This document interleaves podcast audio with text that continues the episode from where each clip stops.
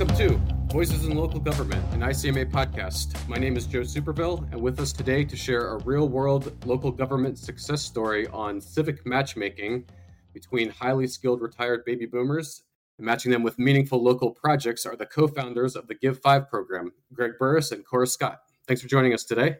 Thanks. So, Greg Burris, president and CEO of the United Way of the Ozarks and previous city manager of Springfield, Missouri from 2008 to 2018. Long time in service of the local government, and then you kind of transitioned over to the United Way, which is part of the Give Five story we'll get to.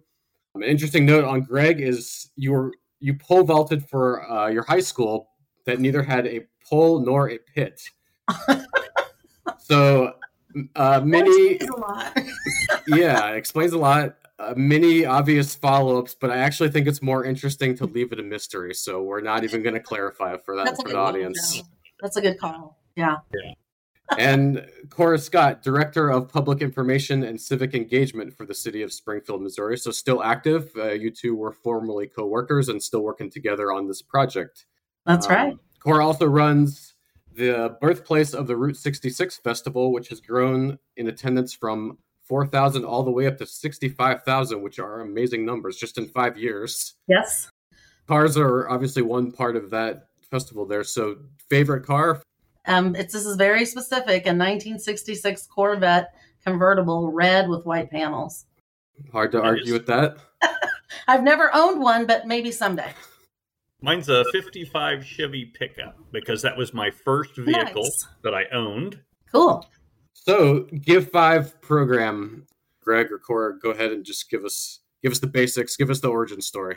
When I was at the city and working with Cora, uh, we were reading a book called The Next America. And this book is just chock full of data and trends, and I highly recommend it. But we started thinking about, um, you know, could we create a program at the city of Springfield that would address multiple trends at the same time? So we identified some macro trends, and these are trends that you know where things change slowly over multiple years. And we picked five in the end that we wanted to to try and address. That is not where the name comes from, but uh, we picked five macro trends, and they were some of the trends you're you're probably aware of, like 10,000 baby boomers turning 65 every day for 19 years. And we're about halfway into that wave right now. So uh, if you think you've seen a lot of baby boomers retire recently, you ain't seen nothing yet because we're not done. Uh, second macro trend is this idea that the, one of the largest health risks for that population is not cancer, it's not heart disease, it's social isolation and loneliness. Even Really? even pre-pandemic. Yeah. Pre-pandemic. Yes. And think about how that's been that's exacerbated during the pandemic. So we, we all got a little taste of that during the pandemic. So imagine going through that on a regular basis. The third trend was the idea that maybe our communities are seeing less empathy than we have seen in the past, and we need to build social capital, both bridging social capital and bonding social capital. And nothing does that like bringing people together for a shared experience. The fourth trend is that with the labor curve inverting back in 2018, we saw this coming and we knew that nonprofits were going to struggle a little bit with trying to attract and retain labor and talent. And it's difficult sometimes for nonprofits to compete with the for profit world, as we know from local government as well. Uh, sometimes it's difficult to compete for talent. And so I think nonprofits over the next 15 to 20 years are going to rely more and more on volunteerism. And then the final one is this uh, these macro trends that the largest transfer of wealth and knowledge in the history of the world is already underway. And we don't stop and think about that macro trend that, uh, wow, there, there is wealth that's changing hands, but there's also this transfer of knowledge. And it's in our DNA. We want to be storytellers. We want to pass on uh, knowledge and we want to mentor people.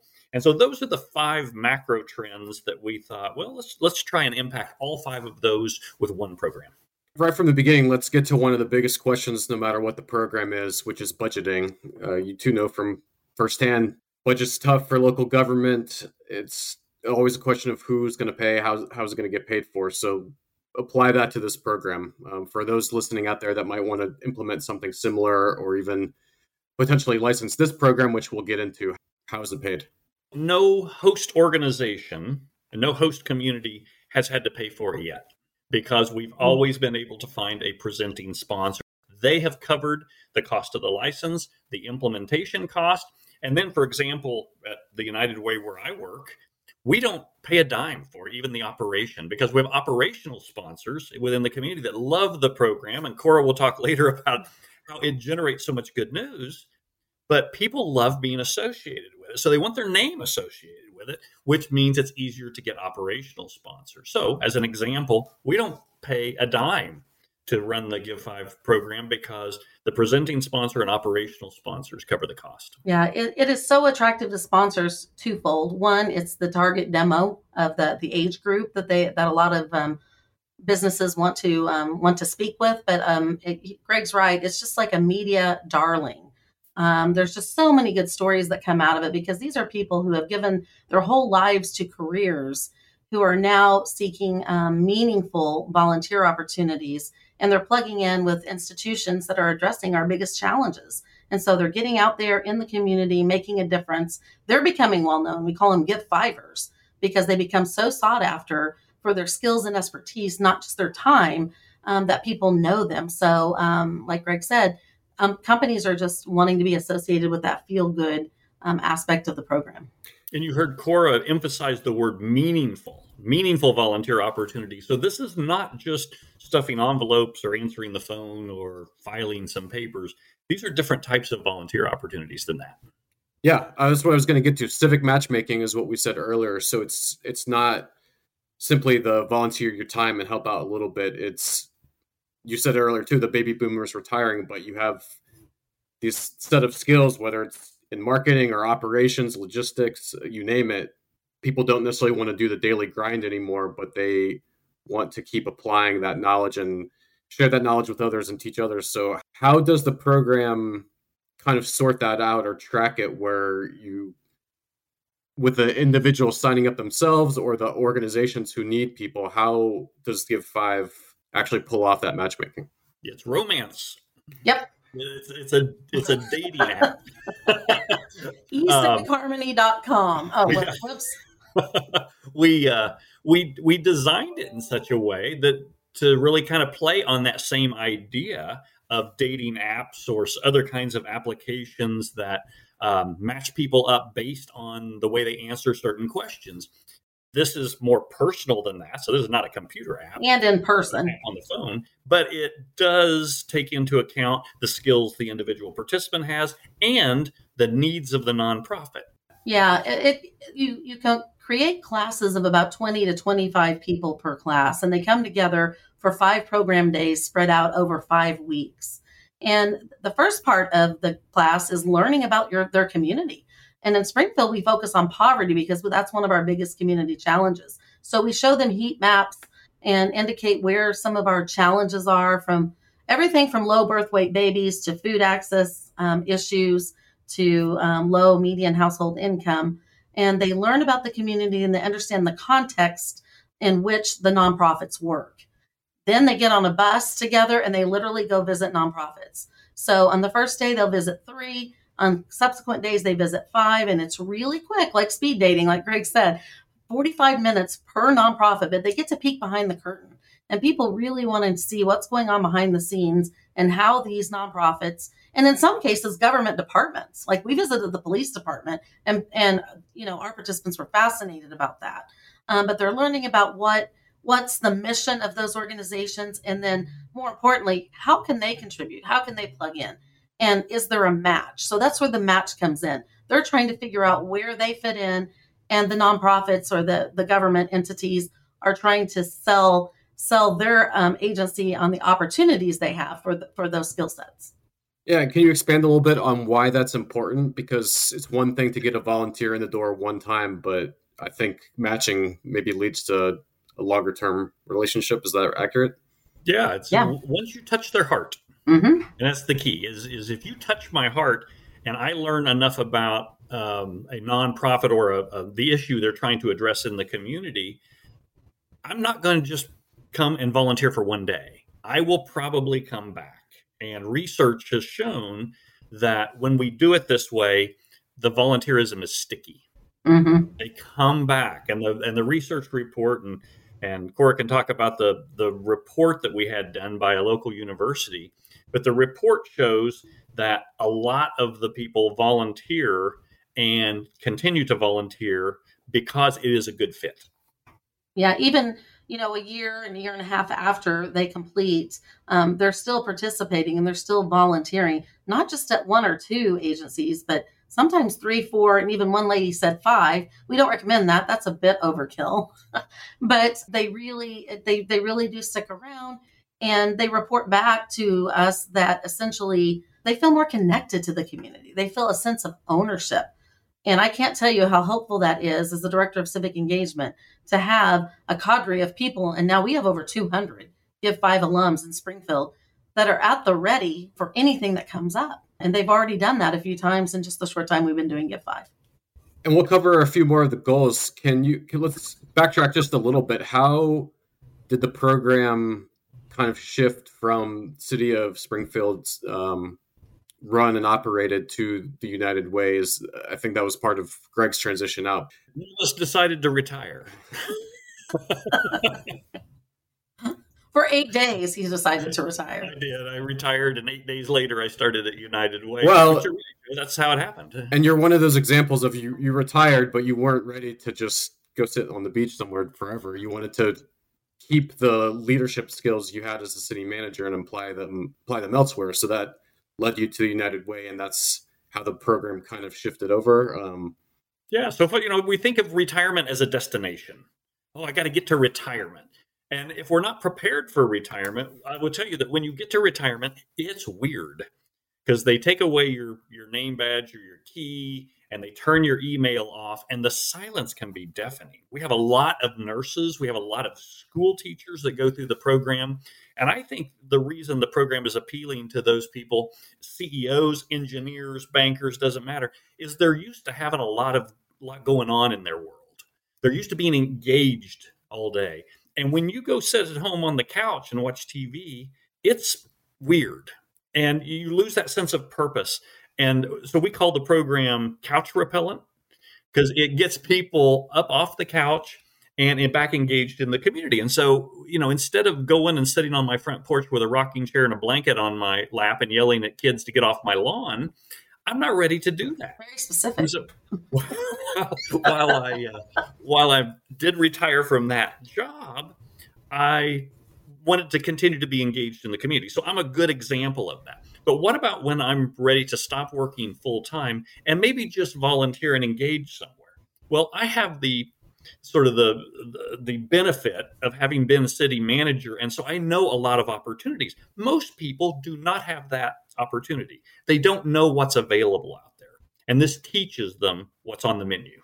And, and the transition worked well because the city has stayed very involved. And, and to be honest, we reap a lot of the benefits yeah. um, because the mayor um, still um, welcomes each class. He's our commencement speaker. He's very supportive of the program. The participants feel special because the mayor is involved. Um, some of our city departments are the nonprofits that they that um, we visit. And then one of the neatest things of all is when you know I do presentations to the class about the issues facing the city and recruit people to be parts of boards and commissions. And that's so important. We're having trouble getting people um, willing to serve on these boards and commissions that don't have an axe to grind. so, for instance, they just want to be a contributing member to our community and they're not trying to get on a specific board for an ulterior motive. My goal is for some of these Give Fivers to um, eventually become council members and, and run for mayor because they they become so invested in understanding the community. Yeah, that's part of the education process. Yes. I think this is really important because most communities that I've talked to, when I was city manager and would go to uh, ICMA or go to other conferences, you know, everybody was having the same challenge. And that is who are the people that who are, are attracted to serving in a lot of these volunteer leadership roles? Well, they're the people who are angry. They, you know, I'm getting on yes. planning and zoning because something didn't go my way, and by God, I'm getting on planning and zoning, and I'm going to change things. Well, that may not be the person you want on planning and zoning. You want somebody who's going to be a little more uh, fair and maybe, like like Corsa, doesn't have that axe to grind. Yeah, I think a lot of the audience is probably silently nodding right now, and we hear hear from these people once there's a big problem and they're going to force a change that way. earlier we talked about that trying to decrease the social isolation. I think it's pretty self evident how this program does that, getting out and about in front of people. But even within those initial groups who go through the process together, they're able to meet each other, maybe make some new friends, and just have connections, and even in a more diverse way than maybe would happen in just day to day life. I would tell you that as city manager, um, it was almost embarrassing how little I knew about the level of social isolation in my own community. Mm. Because you think about it, social isolation is by its very nature, it's hidden. And you don't realize it until you, you know, I had even people who I worked with at, at the university prior to being city manager who were retired and then isolating. I had no idea they were isolating because they just kind of drop off the face of the earth. You don't hear from them and it's easy to forget. And that's unfortunate. We've heard story after story of people who would literally say, "This program saved my life." Yeah, that's that's a powerful statement, and mm-hmm. we were taken aback by it. But Cora can tell you about groups that continue to meet. Yeah, we have we do reunions with our classmates, but also um, like the ladies of class four. Sounds very very interesting. Um, they get together for lunch and they catch up, and sometimes they'll they'll call me and ask me about a development deal they've heard about or a zoning issue that they don't think that their friends have quite the accurate information, and they become ambassadors for the city. They're literally on social media defending the city, or at least tagging me or the city, asking, "Is this right? This doesn't sound quite right."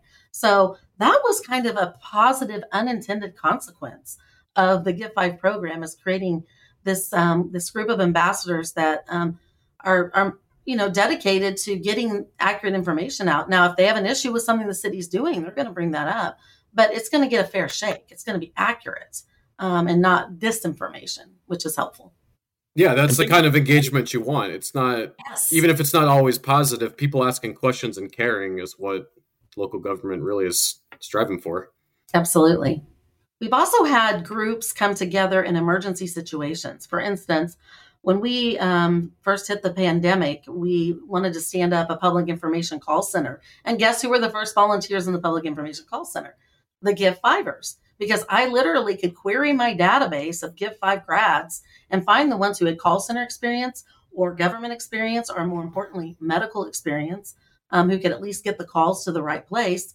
Later, when we got our vac- vaccines, I had our Greene County Medical Society calling me saying, What's the Give Five program you have? And can they help us with vaccinations? And within 24 hours, we had 20 people with medical experience willing to put shots in arms. Those are just a couple of examples of the powerful nature of having this skilled set of ambassadors at the ready. I went to a mass vaccination clinic and a Give Fiver gave me my vaccination. So that's that was a perfect example answering my next question, which was going back to how is this program helping solve the community's most critical issues? What else was on the top of Springfield's list that this program wasn't just theoretical? They put some people in place and it actually produced real results. The number one thing that we were trying to do was move the needle on poverty. So that was top of mind at the time that we created this. And when we work with communities, uh, and we'll use Springfield as an example, the nonprofits that you select to participate in the program, that's how you're going to move the needle. Because you're going to essentially be throwing hundreds and hundreds of talented people at something. When we work with communities, we start to work with them about what is the thing in your community that is, you know, that you really want to change, that you want to really move the needle on. And, and for us, it was poverty. And so all 23 nonprofits, and we actually have a stable of more than 23 nonprofits, so they kind of cycle in and out. But all 23 nonprofits that a class will visit are all moving the needle in some way on poverty. Some upstream, some safety net, other ways, but they're all associated with the the massive move to try and implement or uh, influence poverty in our community. It also brings people together for civil dialogue. That was one of the goals of the program too, is to bring unify people rather than always be divisive. And so um, we saw that time and time again. People who may not have always kind of had the same philosophies at least learn from one another. So, civic engagement, and we've talked about needing more open dialogue in local government and hearing people out. So, going back to that, getting people together where it's whether it's on the bus going to the next potential nonprofit or just in the office learning about the program. Do you have any real examples of different people kind of making that connection and really getting something out of it? Yeah, we, we say that they learn as much from each other as they do from the program. And I think that's probably true. Uh, it's an apolitical program. So we tell them right up front on the first day this is not politics, but we will ask you to get into some some kind of meaty issues and have discussion, but be civil about it. We had something happen in the very first class. This goes back a few years. Uh, but in the class on the first day, we ask people to stand up and introduce themselves. They answer a standard set of introductory questions. And one guy, Don, introduced himself, and then he added at the end, just so you know, I'm just to the right of Attila the Hun. So we again, we didn't ask his political affiliation. He just volunteered that. On the third program day, we were out visiting our domestic abuse shelter. And the class that was gathered around a large conference table, had just heard a presentation, and they were getting up from the table to go on a tour of the facility. And Ira, who was also in the class, who was a retired nurse, came over to Don and leaned over and said, Are you the guy on the first program day who said, I'm just to the right of Attila the Hun? And Don leaned back in his chair and crossed his arms and said, Well, yes, I am. And Ira leaned in even closer and said, Well, I'm just to the left of Bernie. I was standing about four feet from this conversation thinking, okay, we're going to have our first fist fight on the very first class this is interesting. of Give Five. But instead, they both laughed and they got up and they walked on the rest of that tour together. On days four and five, they rode the bus together. They sat next to each other at lunch. And after they graduated, they volunteered together and they became Facebook friends. So, to your point, Joe, if they had met on social media, would any of that have happened? No, no. absolutely not. I don't think so. This is the value of, of the the shared experience, the real life experience. And as corny as it sounds when we say, you know, we're more like than different, turns out that that's true. And when you have a shared interest in your community and making your community better, what you find is, wow, maybe we really are more aligned on some of these things. And it really does create social capital, build social capital. It weaves the community together more tightly. And they, they started off, regardless of those left right leanings, they started off from a point where of respect where they, they could recognize the other person was there to help the community to volunteer their time to lend their expertise. So it was, it was already that positive interaction that just grew from there. So Absolutely. Right. It can happen, and that's what local government can make happen.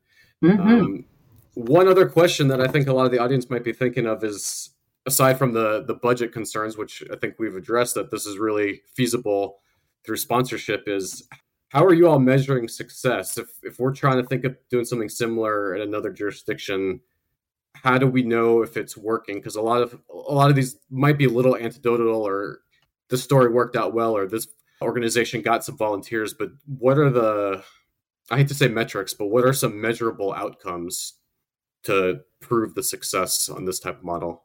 We actually had two retired researchers approach us, and this was about halfway through. I mean, we were more than a year into the program, and they one of them had actually been through the program. One was the retired head of the gerontology program at missouri state university. The other was a retired dean at missouri state university. And they said we're both retired. We're both, both bored and we both want to do some research. So they decided their give five uh, project would be to do a research project on give five so your mm-hmm. question is a good one joe so how do you know whether it works they went back and looked at the first five classes. So only the first five classes, because it had been a while since the first five classes had graduated. And they wanted to see does this work? Is it sticky? And what they found after looking at the first five classes were a number of things. One, 80% of those who were volunteering because of the Give Five program were still volunteering after a year in that particular volunteer, uh, that nonprofit. The second thing was that the impact, the fiscal impact on the community of just the first year of volunteerism of those first five classes was more than $300,000. That's $300,000 of value they were adding back into the community. And that was just the first five classes in one year. The other thing it found they found was that it moved the needle. It actually improved empathy, levels of trust in government, mm-hmm. their ownership, their sense of ownership and responsibility of the community, all those things went way up because of the program. And I would argue if you can find anything that increases trust, empathy, and ownership, grab it. So we are, we feel like the program is working in Springfield. Like Cora said earlier, they have a reputation. Give Fivers have a reputation in our community. Mm-hmm. Well, hard to argue with the results and also the potential of zero on the budget coming out of the, the local government side of things. So, Cora and Greg, thanks for your time today. We're going to have a second segment that actually gets into the details on how you, other locations can license this program. I know there have been a few successful examples already, and reiterate that no cost to them. There are sponsors out there that will pay for not only the program but the operation side of it. So look out for part two for the ICMA audience. In the meantime, check out give5program.org at give5program on Twitter, or Cora and Greg have been so kind as to offer their knowledge, going back to the transfer of knowledge, um, their time and knowledge to help answer questions or just talk to anyone in local government one on one about this topic in general or the Give Five program specifically. And you can reach them at an email give five, number five, give five at uwozarks.com. So thanks again, Cora, Greg, for uh, your time today. Appreciate it. Thanks, Thank Joe. you so much.